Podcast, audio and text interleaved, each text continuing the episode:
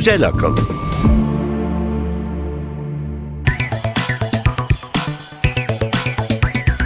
Merhaba Türkiye, merhaba Zeki Enes Akkan. Merhaba İnan Aran. Güzel Akıl 12. bölüm başlıyor. Bu hafta yanımızda Zeki Enes Akkan var. Elif Yılmaz'ın yerine. Enes bize kendinden bahsedebilir misin? Tabii bahsedebilirim. Önce Elif Yılmaz'ın neden burada olmadığından bahsedelim. Kendisi tatile çıktı. Ben e, Bilim dergisinde yazarken inan benim editörümdü. Böyle bir ilişkimiz vardı. Böyle bir ilişkimiz var ve ben bundan ibaretim. Evet. o zaman bu hafta gündemine ilişkin tanıtımımız var. Onu dinleyelim. Öyle devam edelim. Güzel Akıl'da bu hafta.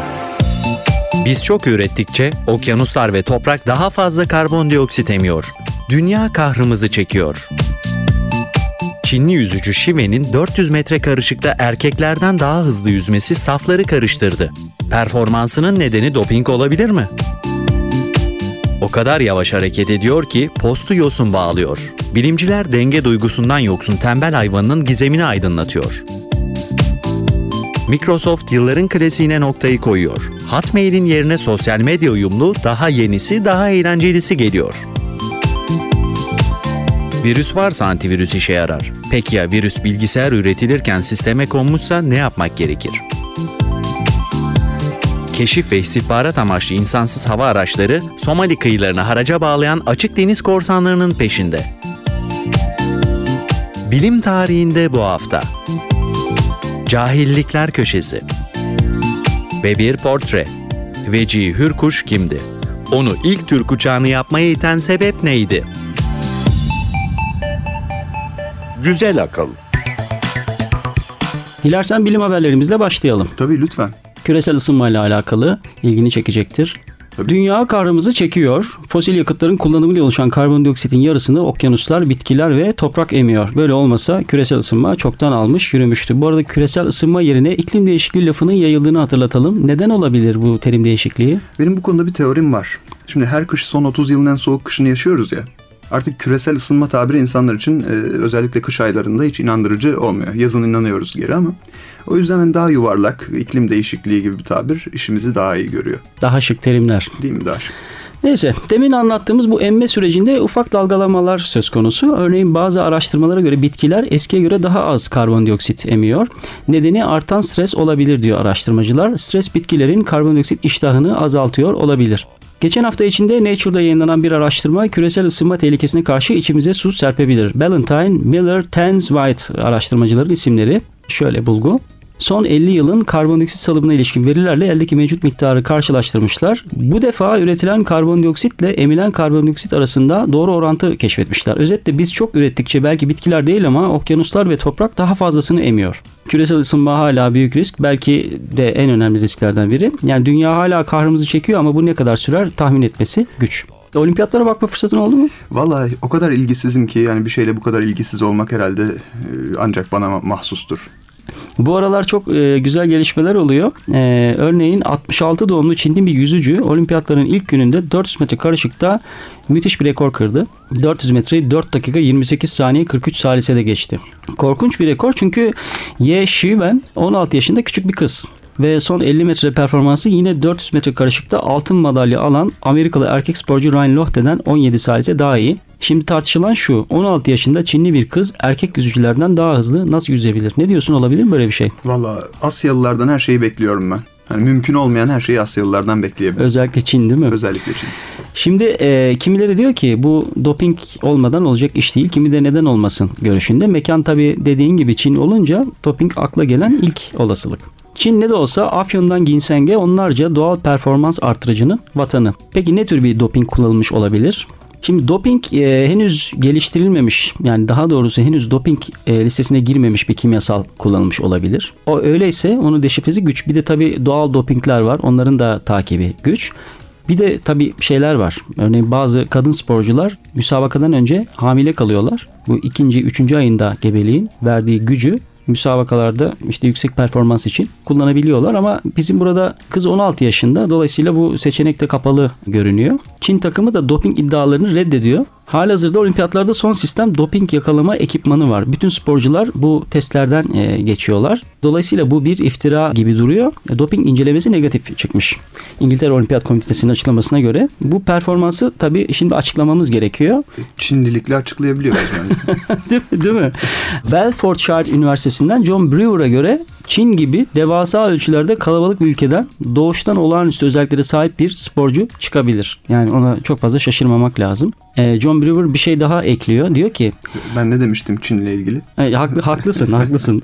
Olimpiyatlarda atletlerden doğum kontrolü için alınan numuneler 8 sene boyunca saklanıyor. Yani teknoloji şu an yakalayamıyorsa bile bu 8 sene içinde e, yakalaması e, büyük olasılık. Bir başka bilgi daha verelim. Kadınlar neden erkeklerle mukavemet gerektiren sporlarda rekabet edemiyorlar noktasında var mı buna ilişkin bir açıklaman? Ne olabilir gerekçe? Kadının kadın olması ve erkeğin erkek olması gibi belki. Kalp büyüklüğü. Gerçekten. Erkeklerin kalpleri daha büyük, daha fazla kan var hacimsel olarak. Ee, daha fazla kan, daha fazla oksijen anlamına geliyor. Eğer Çünkü yumruk boyutuyla kalp boyutunun e, arasındaki o eşitlik gerçekten doğruysa evet. evet evet öyle bir e, durum var. Kalp kalbe bağlı. Sıradaki haberimize geçelim. Tembel hayvanı ile alakalı biliyor musun tembel hayvanını? Tembel hayvan olarak biliyorum ama böylesi çok daha güzel geldi. Tembel hayvanı. Evet. Şimdi e, bu tembel hayvanı son derece yavaş hareket eden bir hayvan. O kadar yavaş hareket ediyor ki yosun filan tutuyor postu. E, şimdi bunlar da bayağı bir denge problemi varmış. Yani o kadar denge hissi güçlü değilmiş bu canlılarda. Şimdi çoğu canlıda tabii iyi bir denge hissi kritik önemde. Denge yoksa ölüm kaçınılmaz hele ki ağaçta yaşıyorsan. Memelilerde bu denge duygusunu iç kulaktaki salyangoz denen yapı sağlıyor ve neredeyse çoğu türde bu yapı birbirine çok benziyor. Yani birinden alıp diğerine taksan çalışır o derece söyleyeyim. Gel gelelim bu bizim tembel hayvanında bu kanallar tamamen uyumsuz. Yani diyelim birinin adı John olsun, diğeri Hans, ikisi de tembel hayvanı. Bunların salyangozlar başka başka. Bunun nedenini. Salyangoz e, yapısı itibariyle amorf bir varlık değil midir ya? Ama e, şöyle e, insanlarda e, ve diğer türlerde de bunlar hakikaten birebir birbirine çok benziyor. Fakat bu tembel hayvanında böyle ne geometri yönünden ne hacim yönünden hiçbir şey yok. E, Yani insanlar arasındaki e, salyangozlar da mı birbirine çok benziyor? Benziyor evet. Evet. Neredeyse birebir aynı. Fakat bunlar da öyle değilmiş. Şimdi araştırmacılar bunu bu farkın nedenini anlamaya, açıklamaya çalışıyorlar. Science dergisindeki haberde verilen ayrıntıları aktaralım.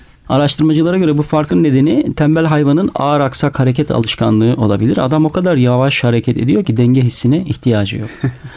Primatı düşün. Dengesi olmasa anında biter. Kedi de öyle mesela ama tembel hayvan öyle değil. O kadar yavaş kıpırdıyor ki dengesi olmasa da olur. Evet. Yosun bağlamasından belli zaten. Buradan çıkan sonuç Charles Darwin ne demişti bu adam? İşleyen demir ışıldar. İşe yaramayan organ da bu örnekte olduğu gibi zaman içinde örseleniyor ama kaybolmuyor. Çünkü çeşitliliği korumak hayatta kalmayı sağlıyor. Evet. Son haberimize geçelim mi Enes? Geçelim tabii. Yağmur ormanları, tropik ormanlar. Ee, biz bunların canını okumuş bulunuyoruz. Nature'da hafta içinde yayınlanan bir araştırmaya göre kalan ormanların yarısı da işe yaramaz halde. Yani en kısa zamanda onları da kereste, mobilya, parke, kağıt vesaire yapabiliriz. Araştırmayı Smithsonian Tropik Araştırmalar Enstitüsü'nden William Lawrence başta 200 bilimci gerçekleştirmiş. Şöyle diyor Lawrence, biyoçeşitlilik hızla azalıyor. Kongo'da, Filipinler'de, Sierra Madre'de, Kuzey Çin'de durum son derece vahim. Şimdilik Uganda, Costa Rica'da Santa Rosa ve Peru'da Los Amigos ormanları idare eder diyebiliriz. Lawrence Amerika, Afrika ve Asya Pasifik bölgelerinde 20-30 yıl geçiren uzmanlara da sormuş bu meseleyi. Sizin oralarda biyoçeşitlilik durumu nedir diye. Ortak görüş bu havzaların biyoçeşitlilik yönünden Nuh'un gemisini andırdığı ve son zamanlarda bu gemilerin epey bir su aldığı yönünde. Öte yandan bazı havzalarda biyoçeşitlilik artışı var. Hafif de olsa pozitif bir kıpırdama Bu gözlemleniyor. nasıl gerçekleşiyor acaba? E şimdi bu bu da oradaki iklim değişikliğine bağlı olabiliyor.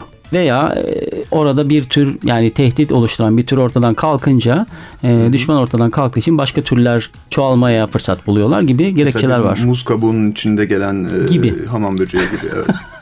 Aynen öyle. Şimdi tropik ormanlar tehlikede. Bunun sebebi de e, en büyük nedeni yasa dışı göçmenler, avcılık ve kereste sanayicileri. Bu ormanlar da elden giderse kaybedilecek biyoçeşitliliği kimse yerine koyamayacak. Bu arada habire biyoçeşitlilik deyip durduk. Nedir bu biyoçeşitlilik? Valla biyoyu biliyorum da çeşitlilik herhalde e, bil- bilimsel bir tabir o yüzden ben çok emin olamadım şimdi. Biyo e, canlı demek. Ha. Yani çeşitli canlılar, işte türler. Yani ne kadar çeşit olursa o kadar iyi. Çeşit azalınca sorun anlıyoruz. Şimdi bu terimleri düşünmek iyi, iyi bir şey. Bir tane daha bir örnek daha verebilir miyim Enes Bey? Tabii lütfen estağfurullah. Dijital ne demek? Dijital e, sayısal demek. Sayısal demek. Ee, ben de geçen hafta dedik öyle biliyordum. Oysa Ben ki pası- sayısal Pasımı vereyim dedim yine. Oysa ki sayısal demek değilmiş. Biz o işlevde kullanıyoruz ama dijital kelime kökeni itibariyle dijitten geliyor. Eski Yunanca'da o da parmak anlamına geliyor. Dolayısıyla dijital parmakla yapılan anlamına geliyor. Vay canına. Dijital demişken dijital bir Eser dinleyelim mi? dinleyelim, dinleyelim. Şimdi o zaman e, Türkiye'nin en iyi elektronik müzik sanatçılarından biri olduğuna inandığım Demir Baran Kutlu'dan Une Vision de l'amour adlı eseri dinleyeceğiz.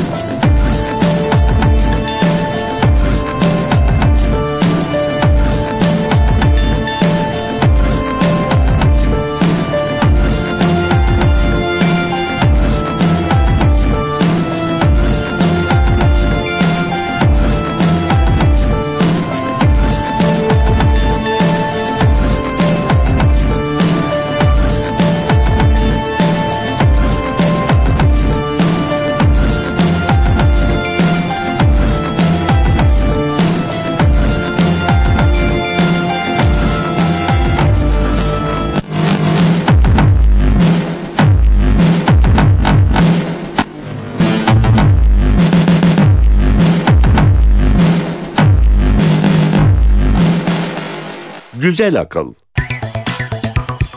Teknoloji haberleriyle devam edelim. Enes bu hafta bizim için hangi teknoloji haberlerini derledin? Şimdi ilkiyle başlayayım. Yıl olmuş 2012, hala e-mail'e dair bir teknoloji haberi var olabiliyor. Microsoft Hotmail.com'dan vazgeçiyor ve e-mail hizmetini Outlook.com'a kaydırıyor. Bu yeni hizmette Microsoft e, e-mail kavramını Facebook, Twitter, LinkedIn, Skype hatta Google'la entegre etmeyi deneyecekmiş. Böylece sosyal medya arkadaşlarının paylaştığı fotoğraf, tweet e, ve durum güncellemeleri e-maille, e, e-maillerle iç içe olacak.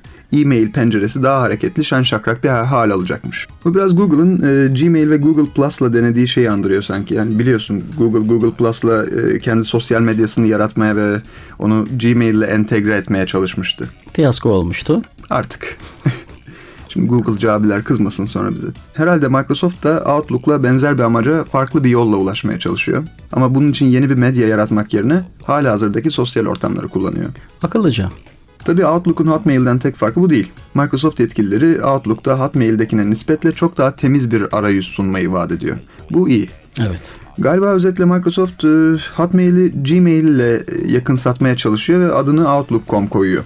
Görüntülü arama, sosyal medya, temiz arayüz hepsi Gmail'de öyle ya da böyle karşılığı zaten olan kavramlar. Evet. Yalnız Gmail'deki Google Docs'a karşılık gelen yeni bir hizmet getirmiyorlar galiba. Bu konuda Office programları nasılsa her bilgisayarda mevcut. Bu da bizim avantajımız mealinde bir söylemleri var haberden anladığım kadarıyla. Eğer gerçekten böyleyse Microsoft platformdan bağımsız olma ve mobilite kavramlarını yine yanlış anlamış. Sırada ne var? Sırada şöyle bir haber var.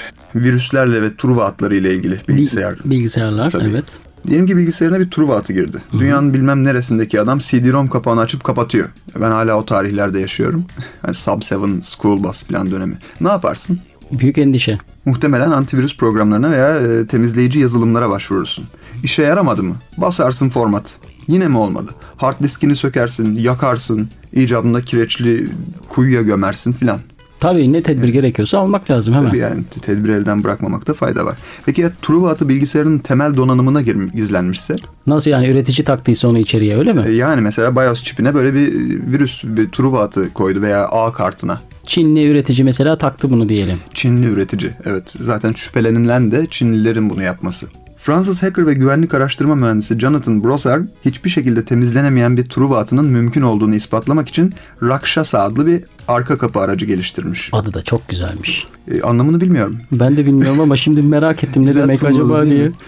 Mi? Rakshasa e, bilgisayarın temel donanımına yerleşiyor ve kötü niyetli kişi ve kuruluşların bilgisayarı internet üzerinden kontrol edebilmesi için açık bir kapı bırakıyormuş. Yani işletim sistemini de silsen, bilgisayara format da atsan, hard diski de söksen, kasayı yan da yatırsan bu tür bir truva atından kurtulamıyorsun.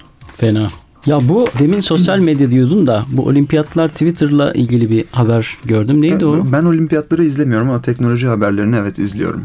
Ee, şöyle bir haber, ilginç bir haber. Olimpiyatlarla ilgili atılan tweetler olimpiyatları zora sokmuş. Ne olmuş? Geçen pazar gerçekleştirilen bisiklet yarışlarında bisikletçilerin konum bilgileri ve birbirleriyle arasındaki mesafe değerleri ekrana doğru olarak yansıtılamamış. Peki bunun Twitter'la ne alakası var? Şöyle bir alakası varmış. Sporcular hassas konum ve sürat verilerinin tespiti için üstlerinde küçük bir GPS cihazı taşıyormuş. Bu GPS'ten sağlanan veri sabit alıcılarda değerlendirilerek ekrana veriliyormuş. Fakat pazar günkü yarışlar sırasında birim zamanda atılan tweet sayısı o kadar artmış ki GPS verilerinin yayıncılara gerçek zamanlı olarak ulaştırılmasına yetecek bant genişliği kalmamış. Twitter kasmış. Twitter kasmış.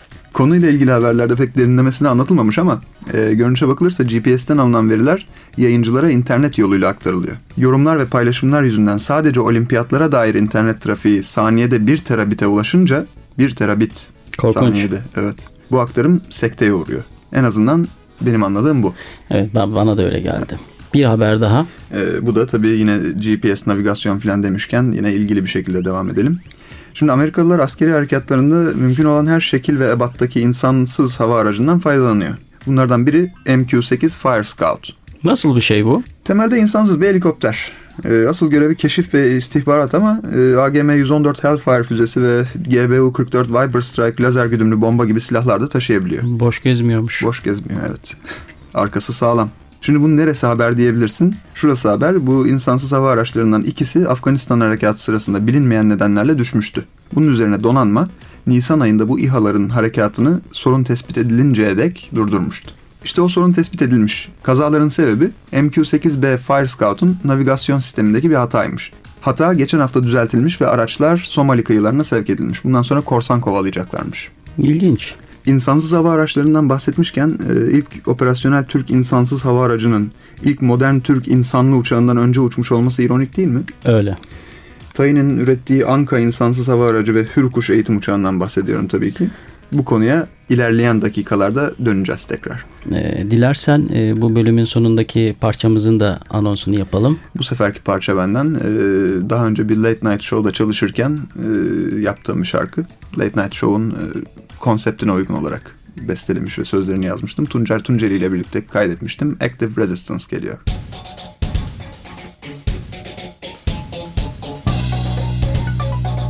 Güzel akıl. Deceiving nation. Manipulation. Darkest relation. Enough of silence.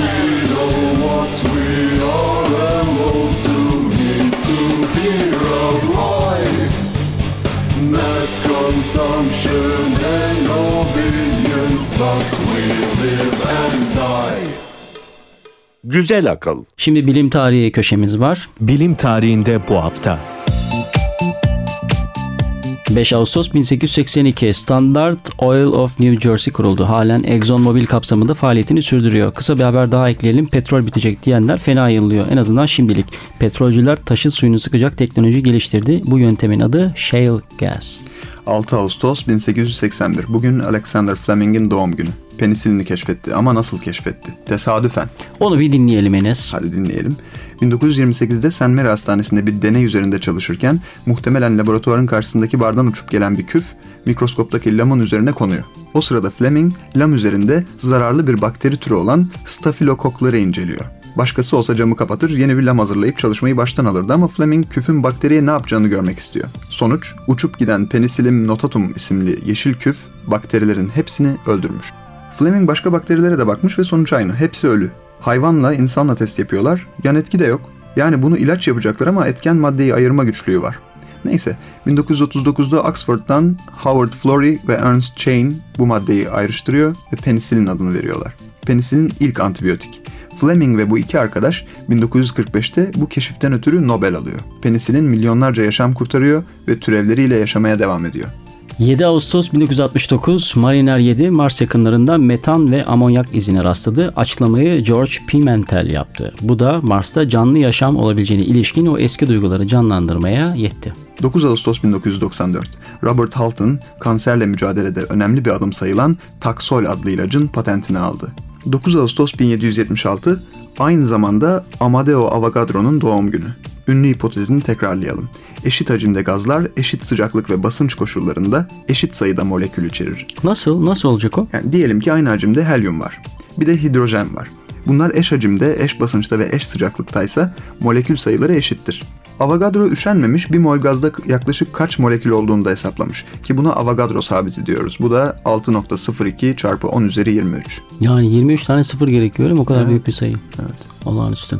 10 Ağustos 1897'de olağanüstü bir şeyler daha olmuş. Ne hemen olmuş hemen acaba? geçelim oraya. 10 Ağustos 1897 Bayer'de çalışan Felix Hoffmann stabil nitelikte salisilik asit üretmeyi başardı. Biz şimdi başımız sıkıştıkça bu ilacı kullanıyoruz. Adı aspirin. İki önemli taraf var burada. Hızlı geçelim. Salisilik asit doğadan kopyalandı. Çok eskiden ağrılı hastalıklarda şifa niyetine söğüt ağacının yaprakları kabukları kaynatılıp içilirdi. Hatta Game of Thrones'da böyle bir iki sahne de var. Bizde de söğüt ağacının gölgesi şifalı sayılıyor. Şöyle bir laf var biliyorsun. Kalk bakalım burası Söğüt gölgesi değil deriz. Yani böyle güzel bir ağaçtan bahsediyoruz. İkincisi Hoffman sadece aspirini keşfetmemiş. 11 gün sonra da eroinin mucidi olmuş.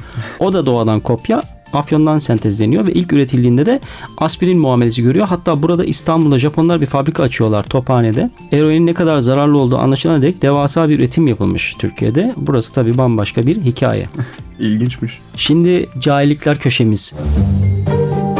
Cahillikler Köşesi. Almanlar 1. Dünya Savaşı'nda üniformalarını hangi malzemeden yaptırmıştı? Isırgan otundan. Birinci Dünya Savaşı sırasında Almanya'da ve Avustralya'da pamuk kıtlığı vardı. Pamuğun yerini tutabilecek uygun bir madde arayan bilim adamları zekice bir çözüm denedi ve çok az miktarda pamuğu ısırgan otuyla karıştırdılar. Sonrasında Almanlar hiçbir sistematik üretim olmadan bu maddeden 1.3 milyon kilo yetiştirdiler. Isırgan, pamuğa kıyasla daha kolay yetişen bir tarım ürünüdür.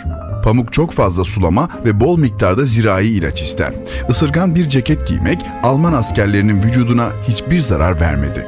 Çünkü kaşındıran tüyler üretimde kullanılmadı. Bu arada ısırgan otunun farklı kullanımlarını ilk Almanların keşfetmediğini de belirtelim. Avrupa çevresindeki arkeolojik kalıntılar bu bitkinin balık ağı, sicim ve giysi yapımında kullanıldığını gösteriyor.